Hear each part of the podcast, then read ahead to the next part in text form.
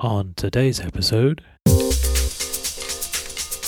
my university was full of foreigners, no English people.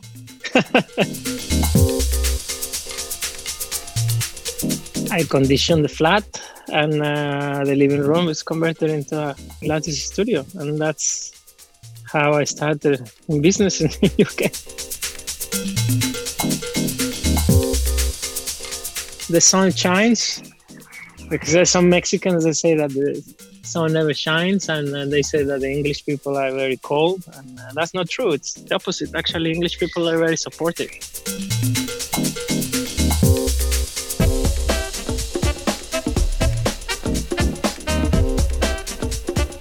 I'm David Bevis, and you're listening to Mexico Over the Wall, a podcast about Mexico from the other side. First off, thanks to Karen Allen and Jason Platt for their comments on the previous episode. It's great to get feedback on what I've been doing. Thanks also to Adriana Malloy for getting in touch to ask when I'll be interviewing people from other nationalities. I'm going to be doing just that in this episode, as my next guest is actually from Mexico, although he doesn't actually live here.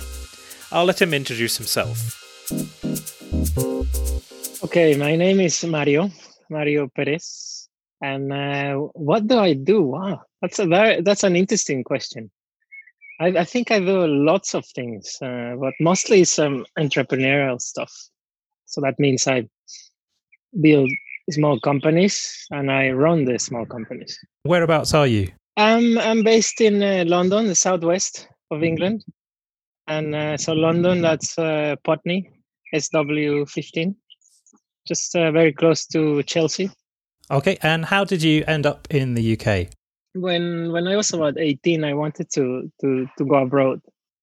Especially that I was uh, renting some rooms for foreigners at home back in Mexico uh, City, and uh, I realized that the world was so big, and it wasn't just Mexico. And um, so somehow I got interested, and um, I apply I applied for a university and to enter and study a degree, and I got accepted and uh, at the same time i met uh, my now wife australian who was uh, living in mexico. She was um, uh, staying there for about one and a half two years and uh, she wanted to come back to london because that's where she originally studied and uh, she wanted to come back. And i thought okay that's a good idea and i can come with her and then we both can help each other, and uh, that's how I came. How was it when you when you first got to the UK? Did you have any any uh, problems adjusting, or it was very um, fast uh, because I arrived on a Thursday, uh, possibly around two in the afternoon, and I had a job already. I was I was I, went for an interview the following day, a Friday. That was um, due to the fact that my now wife already was here for about a month and she had some contacts and she was working in a in a restaurant inside a, uh, the British Museum. So um, I got an interview the following day I arrived and I was working that day so everything was really fast and and stuff I already had a place to stay. Was it fairly straightforward the the process of, of adapting to, to living in the UK? Um, the process I, I remember um, when I arrived at the airport, that was a, a tough, a tough situation. That was about 20 years ago, and because I had a lot, um, kind of, kind of a three, four years visa. It was a long visa, and it was a student visa, so I had to go screening and things like that, and uh, that was a bit uh, kind of a traumatic because uh, they had to do chest X-rays and things like that. Thinking like you know Mexico is kind of a, a desert or or some animals live there or something like that. So that was really that was interesting. So it took me about two hours to three hours the process of um, actually getting through the through the um, immigration. Uh, but once that was completed, then it, it was um, it was fine. Um, the process of adapting. I mean, as I said, as I mentioned to you, it was um, very fast. I was already uh, working, and most of the people that I met they were foreigners, either um, Europeans but not many English, and obviously not many Londoners. But um, and I after that, so after a week, I went to to the university and um, just to to check it out and uh, see what was my course like and do the induction and all that. So, but again, my university was full of foreigners, no English people. I think the only only English people that I met during that time during the first few months, two or three months, it was either my boss, who was the manager, general manager of the restaurant, or uh, my landlord, who was English. Yeah. But uh, the rest of the people they were either Spanish, Finnish, you name it. Not many um, people from South America or Central America, mainly um, Africans um, and Europeans. And, and what's it like living in the UK compared to living in Mexico? It's a completely different place. You have to forget about the stuff that you have in Mexico, like food and things like that. Because if you come with a very narrow minded, and this is what the Mexicans believe that um, the food in Mexico is the best food and uh, and so on. Uh, you know, this is this is things that um, goes through generations, and parents tell you. But once you come to a different place, um, and you see here, um, it's just amazing. You know, the stuff is so different. Uh, if you are open-minded, um, you can find whatever you want, and it's it's very very cool. It's very very interesting. Yeah, but um, yeah, you have to forget a little bit of what what can can kind of leave your past behind and then start a new a new uh, life. Is, is there anything you miss about living in Mexico? What do I miss? Um, I miss the weather. The weather is um, something that you don't think too much in um, in Mexico because the weather tends to be pretty reasonable. Um, so sometimes you miss it, especially in the winter here. But again, over the years, you appreciate that actually you have seasons here, and mm-hmm. um, and you're looking forward to one season and then the other one, and and and that's that's pretty pretty pretty nice. But yeah, sometimes in the winter you miss things like uh, the weather and uh, sometimes food, but um, the family um i guess nowadays you i may speak to my parents almost every day. I have friends all over the world. Um so no i i, I think at the moment i'm i'm okay yeah.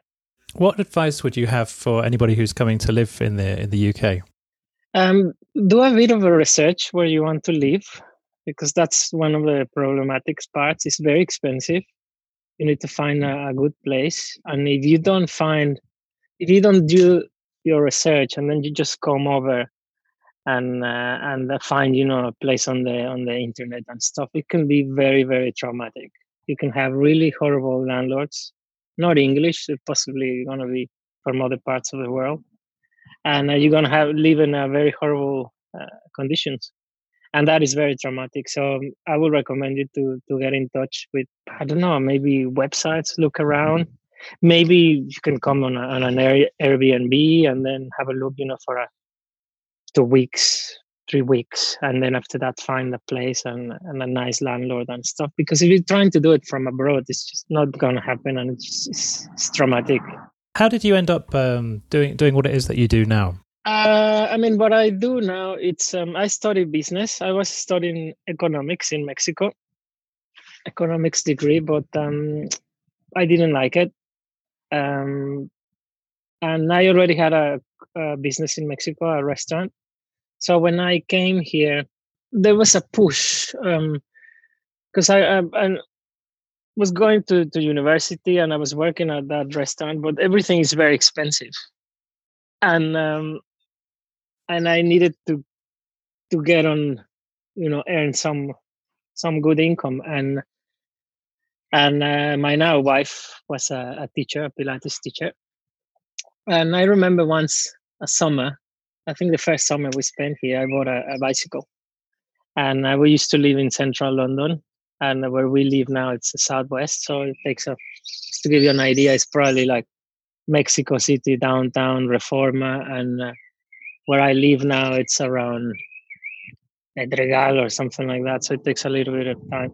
So I bought a bicycle that summer, and uh, my wife was already working in in that in this area, and uh, she was teaching Pilates, and um, and I didn't know what that technique was, and uh, so I bought my bicycle, and uh, the day that I bought it, and I said, okay, I'm gonna ride all the way there and then see where she works.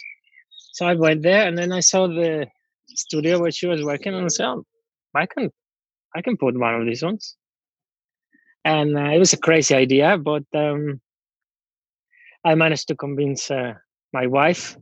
At the same time, we were not very happy with the living conditions because we were living in a, in a very nice house, but the the, the landlord was um, uh, not very nice landlord. So he got drunk every night, and um, and uh, and we were renting a room there. So we decided to move. Uh, so we moved near where she was working, and um, so it was very expensive. We got a flat, and and that's what kind of pushed me to do a business and then trying to make more money. And um, I used some of my money from the university to purchase some equipment. So I built a website and uh, and uh, I conditioned the flat, and uh, the living room is converted into a Pilates studio, and that's how I started in business in the UK. Okay, were there were there any uh, hurdles to to setting up a business in the UK? I found the the system in in the UK it's very very uh, because it's an old system. It's very very well thought. Every every single thing works, and uh, so it's very easy. There's no no no not much complications. You kind of set up the business and uh, you call your accountant, and you can do your own taxes. Solicitor and stuff you don't really need it because we were trading in, in our home. At a later stage, my landlord asked me what we were doing there, and then we said, "Oh, we teach some private clients here." And the landlord was happy as long as we pay the rent and uh, the clients they thought it was uh, it was a proper business because um, it had an entrance. Uh, the flat had an entrance to the street, not a communal entrance. It had its own entrance, private entrance. So um, it looked like a business, and um, so every, everything was very easy. Build the website, and um, clients were coming there, and then they they thought it was it was it was like kind of a cool place to come and and things. And uh, well, not really not not hurt us at all no. Are there, are there any uh, projects you're working on at the moment that you'd like to to talk about? I mean uh, before the covid-19 i was looking to get uh, a building so literally the, the building is got uh, a flat it's a three bedroom flat at the top. And downstairs it's got um, a shop. And uh, so I was looking to take the, the, the building and then rent the the flat upstairs uh, and convert it into rooms, maybe four or five rooms, and uh, the the place downstairs is converted into therapy rooms. Um, it was um, an old shop that were they were selling um, kitchens, so it kind of had already the partitions because you have to show the, the, the kitchens and stuff. So so um, yeah, I was looking to do that. Hopefully, everything at the moment is is frozen. So um, hopefully, once COVID finishes and um, I might I might be able to to get back and and then negotiation table and uh, get it. Has the uh, pandemic caused any any problems for your business in other ways, or? Yes, it's um, it's very traumatic. I think for everybody. It's uh, yeah, my businesses are closed at the moment, so we're just hemorrhaging money. It's difficult because um, as a business owner, you have to make decisions, and and sometimes that those decisions uh, affect people, and uh, it's very difficult uh, sometimes to get them through, and uh, some people are upset. However, they tend to. Um, I think it's part of the process, you know, through the months and and uh, they might understand what the, the actions were and why were you taking those decisions. But um, yeah, it's been it's been difficult. The government has helped, but um, somehow we haven't received all the help that we should have received, and uh, so it's just uh, like the waiting game. And uh, literally, some the one who is stronger is the one who is gonna last the race because it is difficult for everybody. What do you do in your free time? Well, my free time, um, I go. I like to do exercise. So, um, actually, I just before I uh, we start in the uh, the interview, I went for for a run. I live very near um, Richmond Park, and uh, so I went for a run, an hour, an hour and a half. So a little I do is exercise. I have a little shed there, and I have equipment. So I do. I used to go to the gym a lot, but then now I do CrossFit. So I have some bar days, some plates, and literally I just set up here in my garden. Now there is nice weather, or in my living room, and uh, that's that's what I do. I used to read a lot, but then I'm going into the exercise thing, and uh, it's just uh, I train twice a day, so it takes a bit of time. Is there anything else you'd like to add or, or recommend? I mean, for people coming to to the UK, um, do your research. Sometimes people think, "Oh, I'm, I'm going to to to to live in the UK," but you know, UK is huge. You know, it's London and all that, and and uh, so know where you're gonna live because sometimes they say, "Oh, I'm going to the UK," and then you might end up, you know, in the north. And it's not like I don't like the north, but it's very very different or the south is very very different and london again you know london is almost like a, a country you know within the uk um there do your do your research um if you have friends who live here maybe come for holidays before. If you, if you had an opportunity you know come for a week two weeks have a look see what it's like. And i come with an open mind. And um, I think London is one of the best cities in the world. It's great, and then yeah, the sun shines because there's some Mexicans that say that the sun never shines, and uh, they say that the English people are very cold, and uh, that's not true. It's the opposite. Actually, English people are very supportive. It's difficult to make friends with them because at the end of the day, we have to understand we are the foreigners here. They have already got a life here and it's different than in Mexico because Mexicans tend to adopt more the foreigners, make them part of the family. But here it's like, oh, you're a foreigner, you want more. But yeah, do your research and uh, come on holidays if you can, and then see where you're gonna live.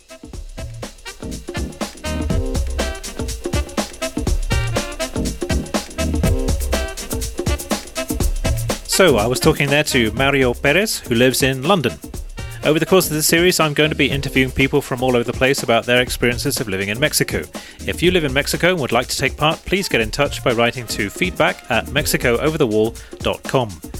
Please support the podcast by giving us a review, which you can do via mexicooverthewall.com slash apple for Apple Podcasts, slash Stitcher for Stitcher, or leave us a review via your favourite podcast provider. You can also support us with hard cash by sponsoring us on Patreon. One of the benefits of sponsorship is that you can get extended versions of these interviews. Go to patreon.com slash Mexico over the wall for more details. That's it for this episode. Hope you liked it. See you next time.